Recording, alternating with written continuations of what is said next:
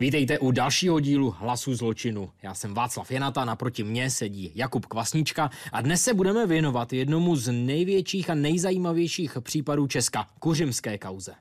Bylo o tom hodně napsáno a řečeno Vašku. Základní otázka. Byla Barbora Škrlová nejlepší herečka historie české kriminalistiky, nebo to byla oběť několika magorů?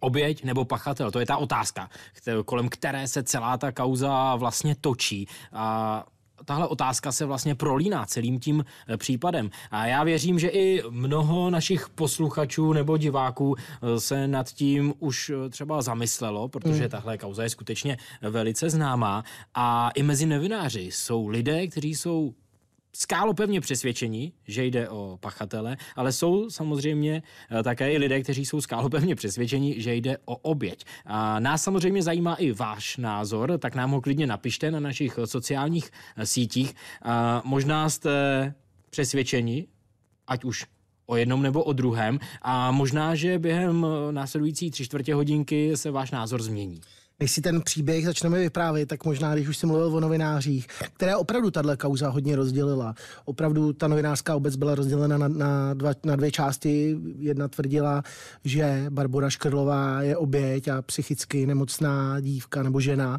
E, ta druhá tvrdila, že je zdatná manipulátorka a vlastně tvůrce toho všeho zla, které se v Kuřimi dělo. E, kolem toho případu je samozřejmě šíleně moc bizarností men, propletenců, zapletenců, záhad a nevyjasněností oblastí.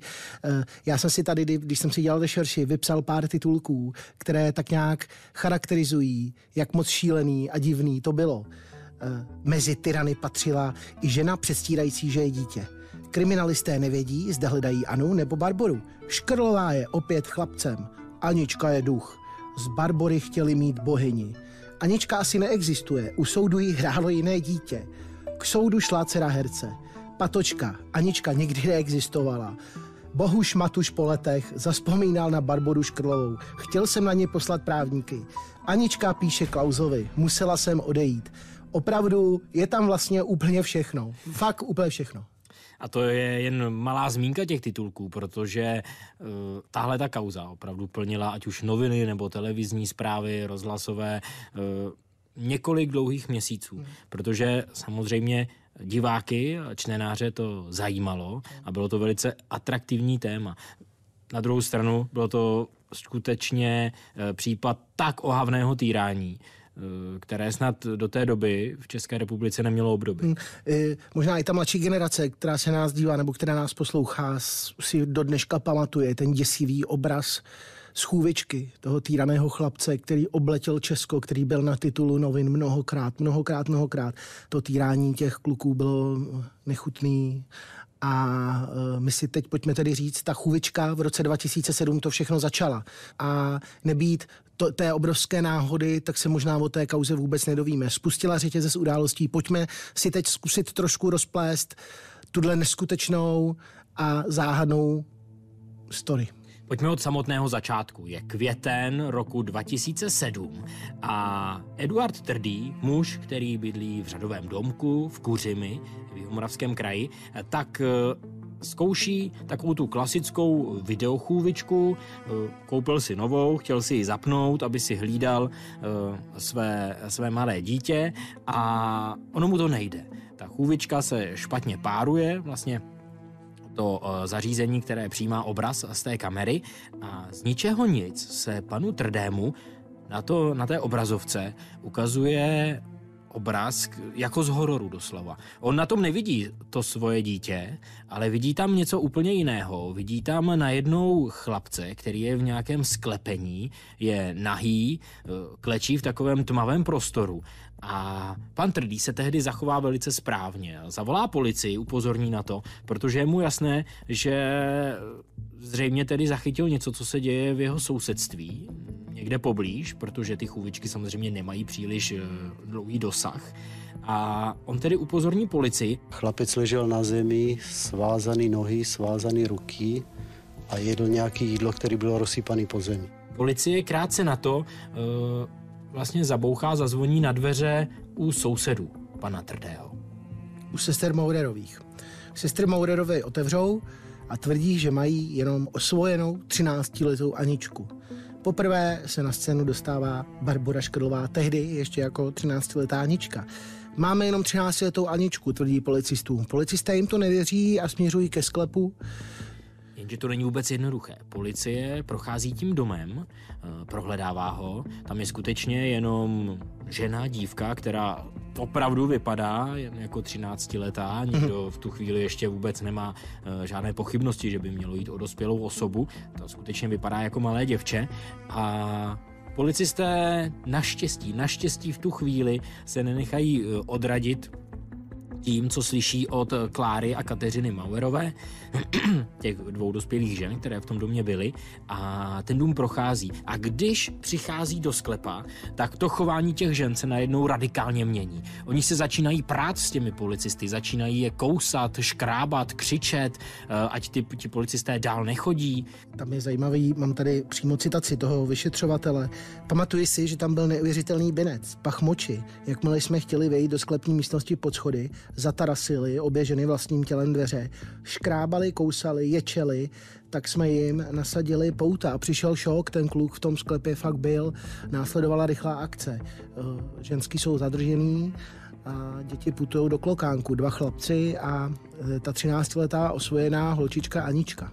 Policisté totiž kromě toho jednoho chlapce, který byl vidět přímo na té chuvičce, tak objevují ještě dalšího a, a tedy společně s tou Aničkou, jak říkají Mauerovi, eh, tak eh, putují tedy do Klokánka. Tam ale nejsou dlouho, eh, protože ještě tu noc co ty děti zamíří do Klokánka, což je takový asilový dům hmm. pro, pro tyhle ty děti, které musí čelit nějakému násilí nebo o které se nemá kdo postarat, tak ještě tu noc vlastně Anička mizí. Mizí z Klokánku pravděpodobně v doprovodu nějakých dalších dvou mužů. Je to obrovská záhada, samozřejmě, proč mizí dívka, která podle legendy eh, se jmenovala Anna Jarvinen, byla z Norska, kde ji týrali pedofilové, ona zázračně utekla do Česka a tady si ji hrdině osvojili Maurerovi. Taková byla story, taková byla story Aničky.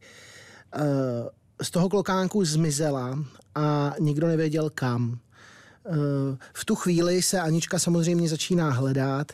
Eh, no, tehdy byl vyšetřován i ten klokánek, mm-hmm, protože lidé mm-hmm. si samozřejmě logicky ptali, jak je možné, že uh, tři Eh, vlastně děti přijdou do takového zařízení a jedno z těch dětí se, se ztratí. Hm, zároveň Klokánek e, nesl samozřejmě i tu odpovědnost pozdější za to, že nepoznal, že se jedná o e, ženu, která je přes 30 let, ale k tomu se ještě vrátíme. Ono bylo asi opravdu těžké to poznat. Mimochodem Anička e, tehdy předstírala onkologické onemocnění, neměla vlasy.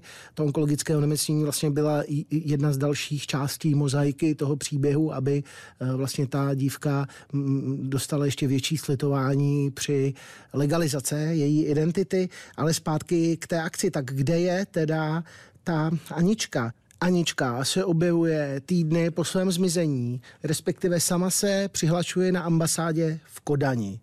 Údajně tvrdí, že je u své příbuzné a komponuje tam muziku. Tato dívka komponuje muziku. Ale do Česka se vrátit nechce, bojí se reakce lidí mizí, opět zase mizí a dokonce se mezi tím objevuje dopis, který Anička, možná tedy jenom v uvozovkách Anička, píše prezidentu Václavu Klauzovi. Eh, maminka není zlá, nedělala to dlouho, to vím určitě. Maminka chtěla, aby jí někdo pomohl a volala na různé úřady, ale všude říkali, že, že panikaří. Já jsem pak v noci odešel, odešel jsem sám. Psala Klauzovi a pravděpodobně to vůbec nepsala ona, ale někdo z těch lidí, kteří kolem ní byli, činí a Le Klaus samozřejmě na to koukal, říkal teda, to je, to je, to je jako bizár, ale... No ona psala v tom mužském rodě kvůli tomu, že v té době, když tedy už byla ve Skandinávii, tak ta postava Aničky se začala měnit na postavu Adama, jakéhosi chlapce. E, pořád šlo o tu samou osobu, ale najednou ano. z Aničky byl Adam. No, my se musíme domnívat, že nějakým způsobem se o ní starali nějací lidé, kteří byli spjatí s těmi lidmi, kteří ji týrali a předávali si ji. Ona napřed byla v Dánsku, pak jela do Norska, tam se s ní stál 13-letý chlapec Adam a e, pět měsíců tam dokonce chodila do školy. Byla u divadelního dramaturga Martina Farnera. Je zajímavé, že kolem toho bylo hodně lidí z divadla, hodně lidí z kulturní sféry. Pátrání po neznámé Aničce tak stále pokračuje dál, ono se po ní pátrá tady v Česku, samozřejmě i v zahraničí. Stopy, jak jsme říkali, tedy vedou na dánskou ambasádu, takže ten pohled policie teď směřuje na Skandinávii, protože detektivové se domnívají, že právě tam by se tahle osoba, ať už tedy Anička, nebo teď nově, jak v Norsku se vydává za chlapce Adama, tak Adam někde mohl vyskytovat. A policisté e, začínají úzce spolupracovat s norskou policií a těm se daří. Ti skutečně najdou e, chlapce Adama, o kterém se domnívají, že jde o tu Aničku, spojí si tyhle dvě postavy dohromady, zjistí vlastně, že Anička je Adam, že jde o jednu jedinou osobu a tu vlastně 8. ledna 2008 tedy zadržují v tom Norsku. Tehdy se samozřejmě tomu případu věnovala i naše policie a jeden z našich reportérů vyrazil přímo eh, do toho Norska, objevil přímo vlastně chatu, kde tahle ať už Anička nebo Adam, zkrátka tahle ta záhadná osoba měla žít a, a takhle to tam vypadalo. Díváte se na chatku, kde Barbara Škrlová strávila skoro čtyři měsíce svého života. Zprávy o tom, že byla do Norska zavlečena, nabourává svědectví tohoto muže. Podle něho se do chatky nastěhovala jako první a několik dnů tu žila sama. V tu dobu si myslel, že je to žena. Uh, two, Dva nebo tři dny poté se objevil Farner s manželkou a třemi dětmi. O osobě v chatce prohlásil, že se jedná o jeho syna Adama. Věřili jsme tomu. To víte, někteří chlapci získávají hluboký hlas až později. Rodina s dětmi se nastěhovala do větší chaty. Adam alias Barbora zůstal v chatce o několik metrů níž. Všichni členové rodiny působili jako milí, naprosto bezproblémoví lidé. We have tolerance for, uh, you know, people deviating a little. V Norsku byl tedy podle všeho i skutečný Farnerův syn, postižený Adam. Často se celá rodina procházela po okolí, chodili k řece a do lesů. Adama, tedy Barboru, jsem ale viděl jen občas ve společnosti Farnera. Na výlety s nimi nechodila.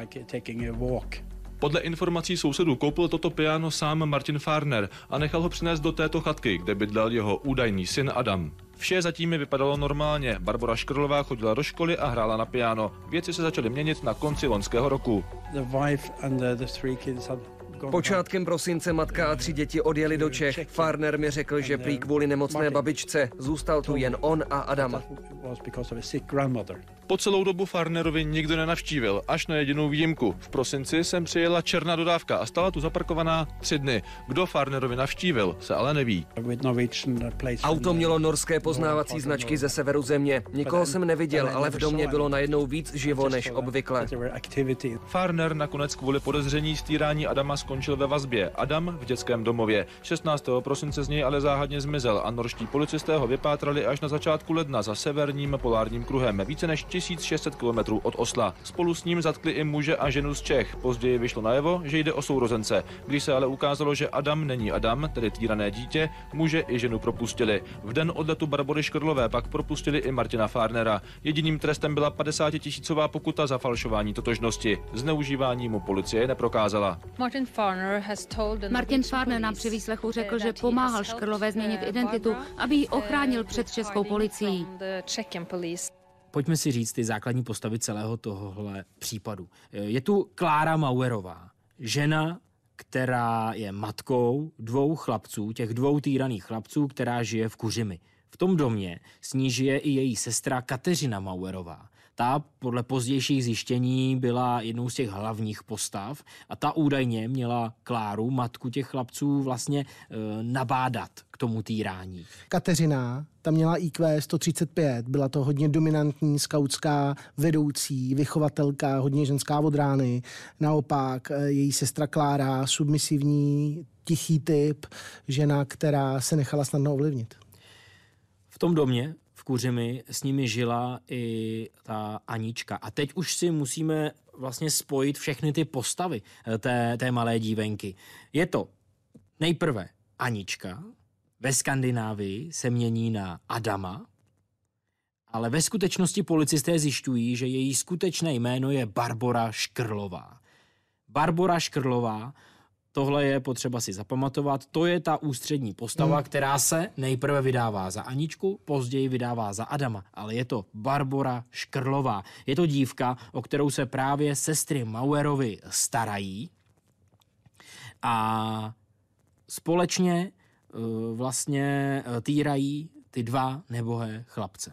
Oni vlastně vychovávají tu Aničku, tu Barboru Škrlovou, na úkor těch dvou chlapců, protože oni ji upřednostňují. Podle pozdějšího rozhodnutí soudu vlastně Kateřina Mauerová nabádá Kláru Mauerovou k tomu, aby ve výchově svých dvou synů začala upřednostňovat cizí dívku Barboru Škrlovou, vydávající se za Aničku. No a Barbara Škrlová a sestry Mauerovi nebyly jedinými postavami v tomhle případě. A pak tam byl ještě Jan Škrla, bratr Barbory a hlavně Josef Škrla. To byl otec Barbory Škrlové a vlastně podle vyšetřovatelů to byl možná právě on, kdo celý tenhle ten případ, celou tuhle tu síť eh, týrání, eh, měnění identit, eh, nejrůznějších záhad vlastně řídil. Zajímavé je, že Josef Škrla nikdy nebyl u soudu, protože hmm. on je dodnes pohřešovaný. Nikdo neví vlastně, kde je, ale nejen kriminalisté, ale třeba i státní zástupce, který se tím případem zabýval,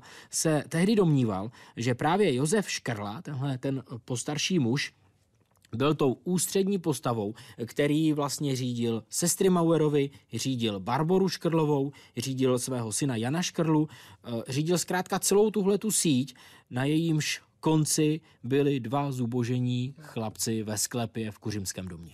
Je velmi pravděpodobné, že Josef Škrla stál i na počátku vzniku, stvoření právě Aničky, protože jeho dcera Barbora Škrlová, která se později stará Aničkou. Pojďme si teď říct vlastně ten příběh té Barbory jako takové. Ona se narodila v roce 1974 právě Josefu Škrlovi a uh, jeho manželce Renatě. Uh, Anička jako taková vznikla až v roce 2005. A to právě pravděpodobně na poput Josefa Škrly. Josef Škrla z ní chtěl mít bezpohlavní bytost zbavit jí pohlavní určitosti a učinit tak její tělo zcela čisté a schopné příchodu duchovní bytosti. Eh, pokud počítáme s tím, že Josef Škrla si založil sektu, což je pravděpodobně pravda, a v rámci této sekty uh, začal tvořit Boha. A tím Bohem, geniálním Bohem, měla být právě jeho dcera uh, Barbora. Alias Anička. Alias Anička. No a on z té uh, starý, nebo respektive 30, uh, přes 30 let staré uh, ženy chtěl udělat 13-letou dívku. A to tím způsobem, že ji v roce 2005 zavřel kdesi na severu Moravy a ona sama naprosto dobrovolně, naprosto vědomně a podle zápisků i e, naprosto disciplinovaně e, tento úkol splnila. Nedá se říct, že proměnu na Aničku Barbora nechtěla. Barbora v roce 2005 tedy musela zubnout na kost a zbudit pocit zneužívání a hlavně zbudit pocit toho, že je 13-letá dívka. Je tedy na severu Moravy, bez elektřiny, eh, hubne, hubne, hubne a dělá si zápisky, které pak novináři objevili. V rámci těchto zápisků pak můžeme spekulovat i nad jejím intelektem.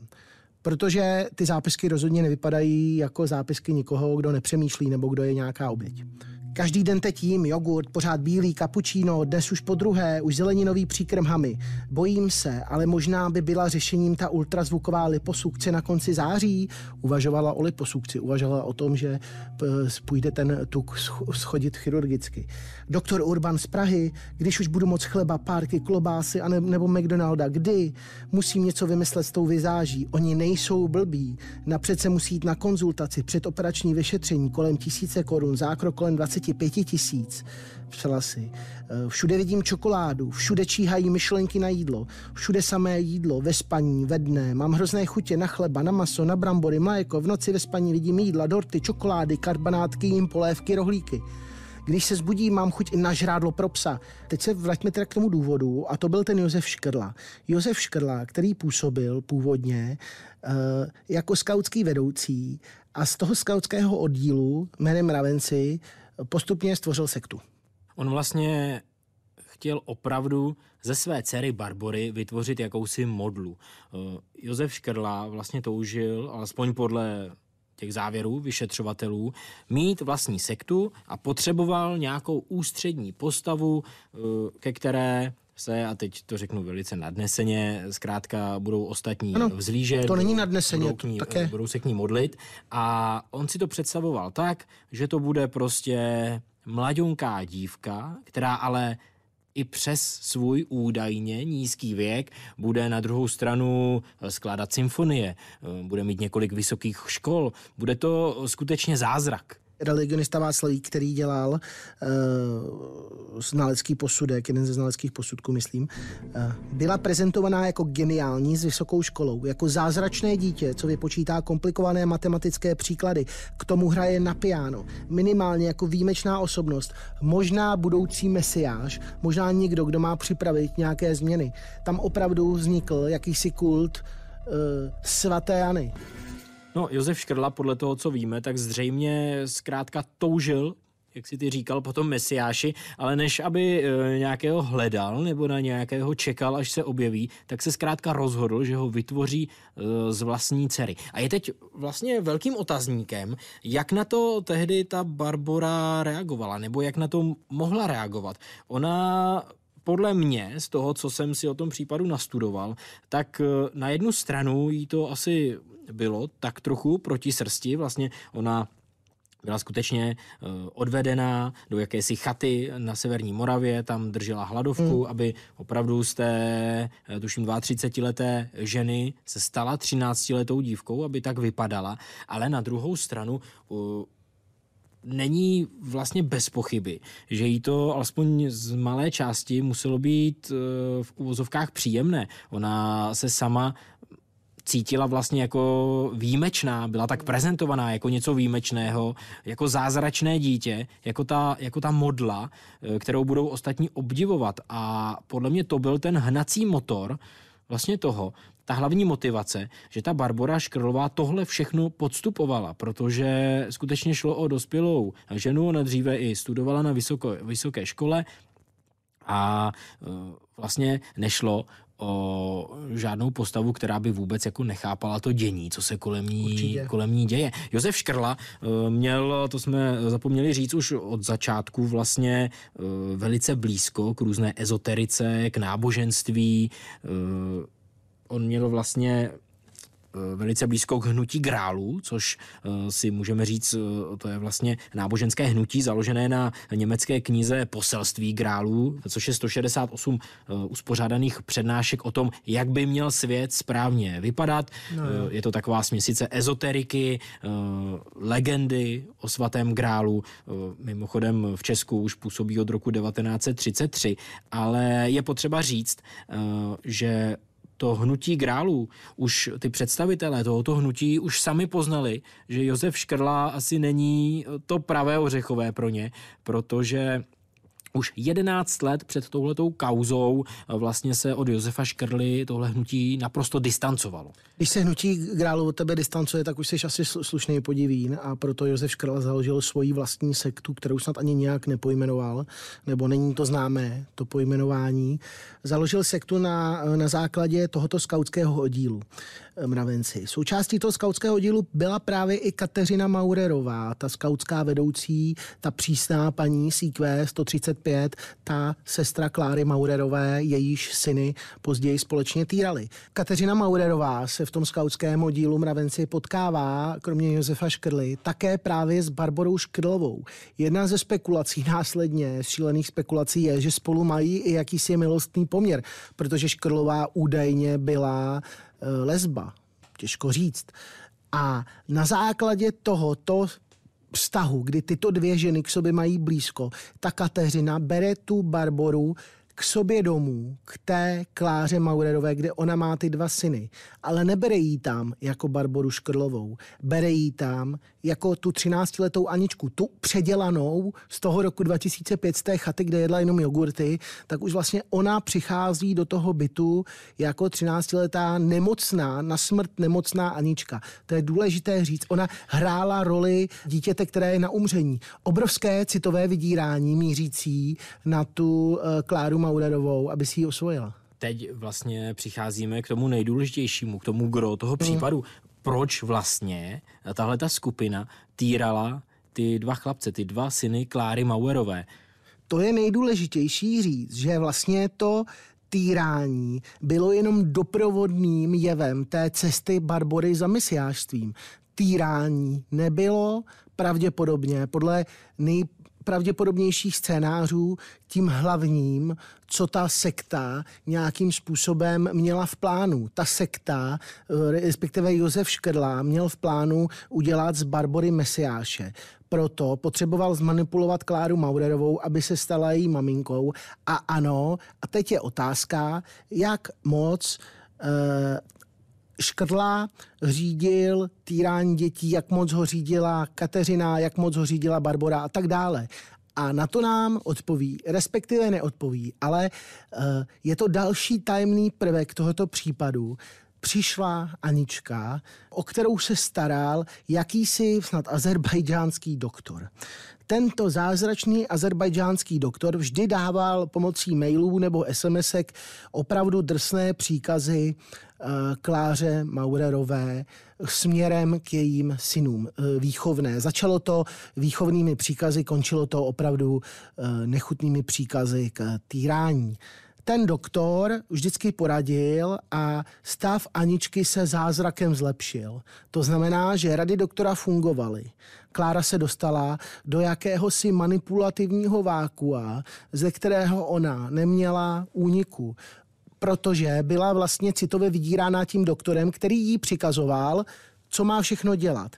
A ty příkazy jak říkala sama Klára Maurerová, třeba byly prvních 30 minut bylo vždy cvičení na hlavu, pak třeba bytí, řezání, pálení. Já měla být za zlou paní, která je nespravedlivá a ne podobná mamince.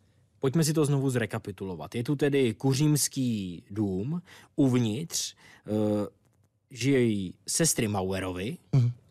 Klára Mauerová se stará o své dva syny a najednou se tam objevuje tedy dívka Anička, která ale je vážně nemocná a rodině volá nějaký záhadný lékař, který radí Kláře Mauerové, aby týrala své syny a tím pomůže zdravotnímu stavu té zbědované, údajně zbědované Aničky. Teď si pojďme probrat pro a proti. Mohla být Barbora Škrlová doktorem, mohla být Barbora Škrlová tím, kdo řídil celé týrání. Mohlo se to Škrlovi starému vlastně zvrhnout a ten původní plán na to udělat z ní boha se zvrhnul v to, že z ní udělal uh, tyrana dětí? Jsou tu dvě možnosti. Buď ona sama byla obětí toho týrání a musela projít jakýmsi očistcem, tak, aby se skutečně stala tou, eh, tou modlou, tou vysněnou modlou svého otce, a nebo naopak tedy byla jedním z pachatelů a jak ty říkáš, eh, záměrně určovala eh, to, že ti dva chlapci mají být týráni. Tam se jednalo o odřezávání části těl, které pak ty kluci museli jíst. To bylo asi to nejhorší. Samozřejmě pálení, výkaly, místo toalet misky, a tak dále. Opravdu jako, uh, no a to asi stačí. Asi skutečně no, to stačí, to stačí. vůbec do detailů. Jo, jo, jo. Stačí říct, že skutečně uh, takhle brutální týrání uh, zatím čeští kriminalisté snad nevyšetřovali. Co se hmm. týká dětí, byly to všechno ohavné činy, o kterých si myslím, že je zbytečné je nějak blíž popisovat. Ještě je možná zajímavé se vrátit k tomu vztahu toho Josefa Škrly a Barbory Škrlové. Ona sice postrádala svého otce když vyrůstala, protože otec byl neustále někde na cestách, eh, neznámo kde, ale zároveň k němu zlížela. On byl opravdu její vzor a eh, ten otec, kterému pravděpodobně hrabalo víc a víc, tak se při stvoření své nové sekty inspiroval pravděpodobně v hledání božstva právě u své dcery, nebo jak to, že vlastně on si na ní takhle vzpomněl? No, ten vztah vlastně uh, Josefa Škrly a Barbory Škrlové byl velice zvláštní. Aspoň podle toho, co vyšetřovatelé zjistili. A teď ta zjištění byla velice složitá, protože, a to si připomíme, Josef Škrla, stále nezvěstný, ten vlastně policie s ním nikdy nemluvila, nikdy, nikdy nebyl u soudu, nikdy nebyla známa jeho žádná výpověď. On hrozně řešil uh, vlastně tu ezoteriku, to náboženství a upřednostňoval to před svými dětmi. On měl vlastně tři děti, Barboru, Jana a Kristýnu. Ale e, zajímal se vlastně víc o ta různá náboženství, o tu ezoteriku, než o vlastní děti. A upřednostňoval vlastně tyhle ty svoje zájmy. A potom, když se rozhodl, že si založí nějaké své vlastní hnutí, nějaké své vlastní náboženství, e, tak e, scháněl tu modlu, scháněl toho mesiáše. A najednou, aspoň podle toho, co víme, co zjistili vyšetřovatelé tehdy, si vzpomněl, že má nějakou dceru Barboru a že ta by mu vlastně mohla e, na tu postavu toho mesiáše perfektně pasovat. Navíc její psychologický profil hovořil o tom, že se opravdu dobře cítí e, v kůži dítěte, že je velmi infantilní, že nemá žádnou extrémní, podle toho posudku, který nakonec u soudu zvítězil, že nemá žádnou extrémní psychickou poruchu, ale zkrátka, že je infantilní a má uvnitř hlavy nějakých pět chlapců a tak dále. Ale pojďme se teď vrátit tedy k té zásadní otázce kdo byl doktor. Takže eh, napřed si vezmeme to, eh, ten scénář, že je Barbara Škrlová obětí. Co Pojďme napo- si to rozdělit. Oběť nebo tak. pachatel. Co mluví proto, že je obětí? Protože je obětí, hovoří eh, nejvíce asi to, že sama byla podle svých slov, podle eh, svého právníka i podle dalších svědků a eh, lidí, kteří byli u soudu týraná. Také byla týraná. Údajně ji našli svázenou ostatním drátem na skládce. Ehm, taxikář, který tam na tu skládku jel, před soudem vypověděl, že ho přemluvila. Na tu skládku je Klára Maurerová, která prý v tu dobu hledala ukrajinskou holčičku.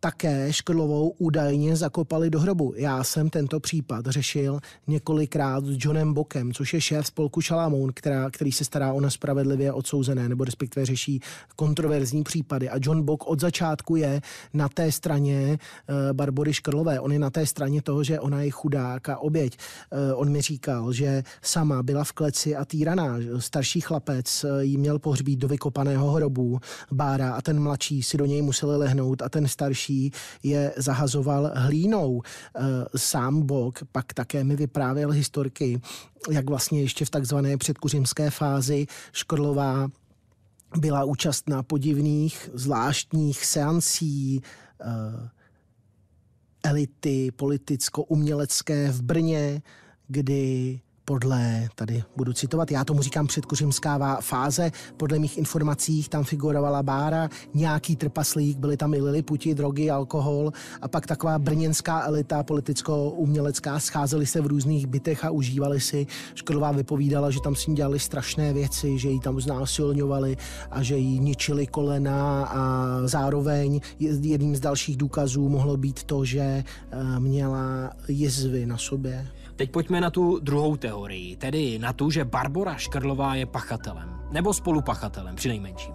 Radovan Siebert uh, o tom chtěl točit film uh, o Aničce, sbíral si na to informace a i tenhle Siebert, známý režisér, uh, tvrdí, že je jednoznačně přesvědčený o tom, že Anička byla hlavním manipulátorem nebo respektive hlavním vykonavatelem toho týrání, protože ona prý třeba ty zranění všechny předstírala a že ty jizvy má z plastických operací, ne z popálení cigaretami, jo? že ona, jak se chtěla stát bezplo hlavní bytostí, tak svolila, otázka samozřejmě, si svolila nebo ne, ale svolila k tomu, že jí zmenší prsa zkrátka a další věci, aby eh, se co nejvíce eh, eh, přiblížila hm, té vizi, kterou měl asi její otec. Navíc podle, tam je velmi, znalec, velmi zajímavý znalecký posudek, kromě toho, že ten znalecký posudek u soudu hovořil o tom právě, že ty jizvy nejsou z popalování. Také hovořil o tom, že jí vzdušovalo škrcení Barboru Škrlovou. Žena navíc z testu vykazovala pozitivní reakce na různé sexuální podněty. Údajně jedním z nich byly i záběry na škrcené děti. To znamená, že nějakým podivným způsobem mohlo škrcení dětí Barboru Škrlovou uh, zrušovat. A poslední věc, kterou třeba i skloňovali policisté, bylo, že jí při výslechu, uh, když se snažila vlastně hrát pořád tu svoji roli, občas ujeli odborné výrazy. Že zkrátka nebyla 100% koncentrovaná na svoji dětskou roli.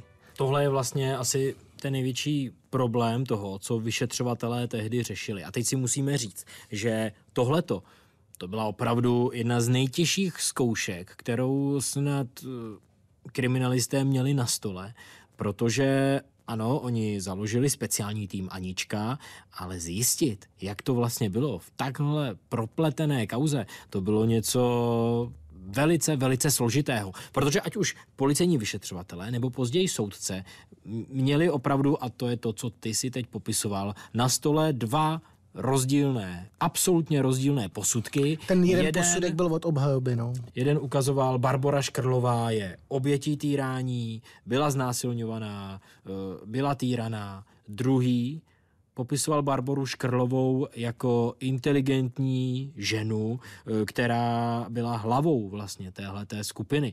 A teď jak si poradit. Teď vlastně pro ať už detektivy, pro státního zástupce a pak hlavně pro soudce. Tohle bylo něco, s čím vlastně se česká justice ještě nesetkala a bylo to velice, velice složité rozhodování.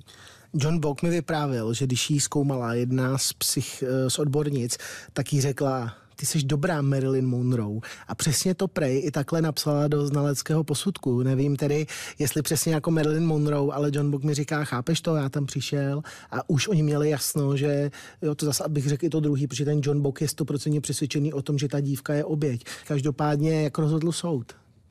Soud rozhodl nakonec tak, že nešlo o oběť.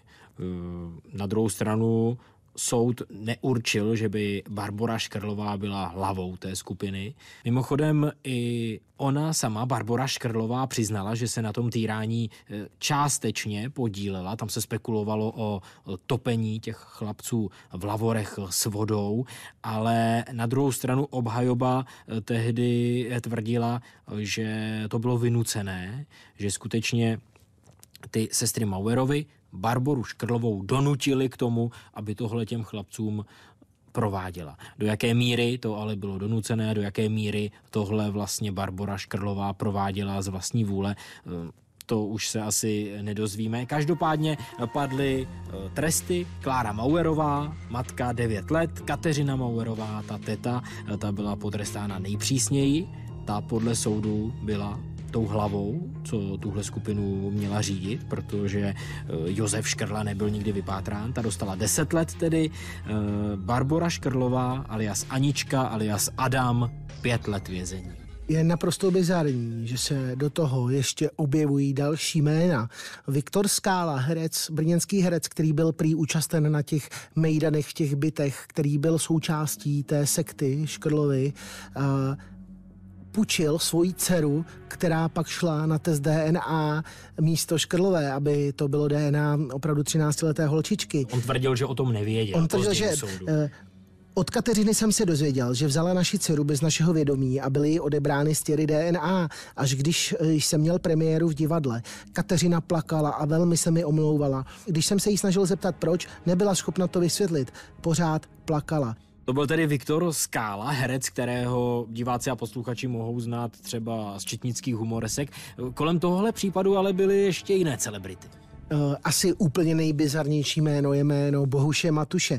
Zpěvák Bohuš Matuš uh, podle Škrlové spolu žili několik měsíců. Uh, podle Matuše spolu žili měsíc. Byl jsem v tu dobu hodně věřící a žil jsem krátce předtím i v klášteře. Věděl jsem, že jí musím pomoci. Už tehdy bylo patrné, že je týraná. Eh, Škrlová. Měsícem žila s Bohušem Matušem v zahradní chatce. On vydělával zpěvem a z toho jsme oba žili. Následně posílá uh, Matuš na Škrlovou práničku Slámovou, respektive poté, co ta kauza vyjde najevo a začne se tehdy psát i právě o Matušovi a o Škrlové, která vypovídá o tom, že právě žila s Bohušem Matušem. Uh, nejvíc mi vadilo, když se začalo psát, že jsem s ní žil někde v zahradní chatce, řekl Matuš Blesku. Ona byla duševně nemocná, což se pak asi potvrdilo a byla za to také potrestána. Tím odpovídám na vaši otázku. Ne, nikdy jsme spolu nebydleli. Jsem rád, že se mi pak veřejně písemně omluvila a toto naštění země uh, smetla. když si ji vybavuju, spíš cítím holčičku, která potřebovala slyšet vlídné slovo. Tichá až zakřiknutá, jako by jí v životě někdo hodně ublížil. Mně jí spíš bylo líto a byl jsem rád, že jí dělá radost můj zpěv. No a mimochodem se do toho zamotala i zástupkyně ombudsmana uh, Anna Šabatová, která uh, vůbec nepoznala, že se jedná o 32-letou ženu a Aničku uh, pomohla vlastně, zrychlila ten proces té identity pro ní. To znamená, že obešla několik povinných věcí, dokonce možná podle některých tehdejších spekulací byla na hraně jako zákona, ale zkrátka tu identitu urychlila pro tu, pro tu Škrlovou. Zároveň Zároveň eh, se na to chytil i aktivista Jakub Patočka, který byl nějakým vzdáleným rodinným známým a oni ho požádali, ať také pomůže. Takže Patočka chodil po médiích a říkal prostě, že Anička je chudák a pak napsal dopis, že byl podrazen a že zjistil, že nejde o 13-letou holku, ale o dospělou ženu. Takže opravdu na ten lep sedlo hodně vtipných lidí. Tenhle ten případ měl ale pak vliv i na náhubkový zákon. To byla tehdy velká kauza, řešilo se vlastně poměrně masivní omezení eh, novinářské práce a právě tahle kauza Kuřim, já bych ji pojmenoval vlastně takovým nahlédnutím do svědomí české žurnalistiky. Protože ano. tehdy novináři v velké části chybovali, třeba tím, jak se honili prostě za zjištěním identity eh, těch dvou chlapců tehdy už se říkala i třeba křesní jména, říkali se ty konkrétnosti, co všechno se jim dělo a z dnešního pohledu e, si myslím, že v tomhletom tehdejší novináři e, co o tom e, vlastně psali, natáčeli, do určité míry chybovali. Protože oni vlastně tu senzacechtivost tak trochu nadsadili nad tu empatii, co vlastně s těmi chlapci bude dál. A byl to tehdy vlastně takový jeden z hlavních impulzů pro to, aby přišel náhubkový zákon, který eh, to si asi musíme dát do souvislostí, do značné míry tedy uh, ovlivňoval jak trestní zákonník, tak pak uh, vlastně pravidla toho, co novináři smějí a co nesmějí zveřejňovat o obětích trestných činů. No, zkrátka je to velký příběh. Já jsem naposledy o Barboře Škrlové slyšel právě před asi 6-7, nevím jak dlouho to je, lety, kdy jsem mluvil s Johnem Bokem, který mi vyprávěl, že za ní občas jezdí, že ona mu občas řekne strejčku, ale už ho tolik nepoznává. Tvrdil, že momentálně naprosto ztratila identitu, rozpadla se jí osobnost, má v hlavě pět chlapců, pět až šest chlapců uvnitř hlavy, maluje neutěšené obrázky podle Johna Boka a je naprosto ve svém světě nekomunikativní, ale rozhodně eh, podle toho, co říká John Bock, tak ta žena si zažila své i ve vězení, kde samozřejmě takovýto jedinci asi úplně nemají lehký život. Naštěstí se jí tam prý chopila nějaká vězenkyně starší, která se o ní starala, takže tam nezažila úplný peklo, ale podle Johna Boka ta holka vůbec, nebo ta žena vůbec neměla sedět ve vězení a momentálně je na utajeném místě, žije život eh, v izolaci a její současná osobnost už eh, kdybyste ji viděli dneska, podle toho, co říká John Bock, tak byste asi jednoznačně zvolili odpověď, že je oběť. Byla nebo nebyla? To se asi nikdy nedozvíme. Třeba, až bude případ promlčen, začnou Maurerovi mluvit. Kdo ví? O tom, kdo byl v téhle zamotané kauze, tedy pachatelem, kdo byl obětí, jste si názor mohli udělat sami, protože těch spekulací kolem kuřimské kauzy je skutečně mnoho. Nutné podotknout, že všichni ti hlavní aktéři jsou v současné chvíli už na svobodě. To byly hlasy zločinu. Sledovat nás můžete na CNN Prima News, na našem spravodajském webu a poslouchat ve všech podcastových aplikacích. A sledujte nás i na sociálních sítích.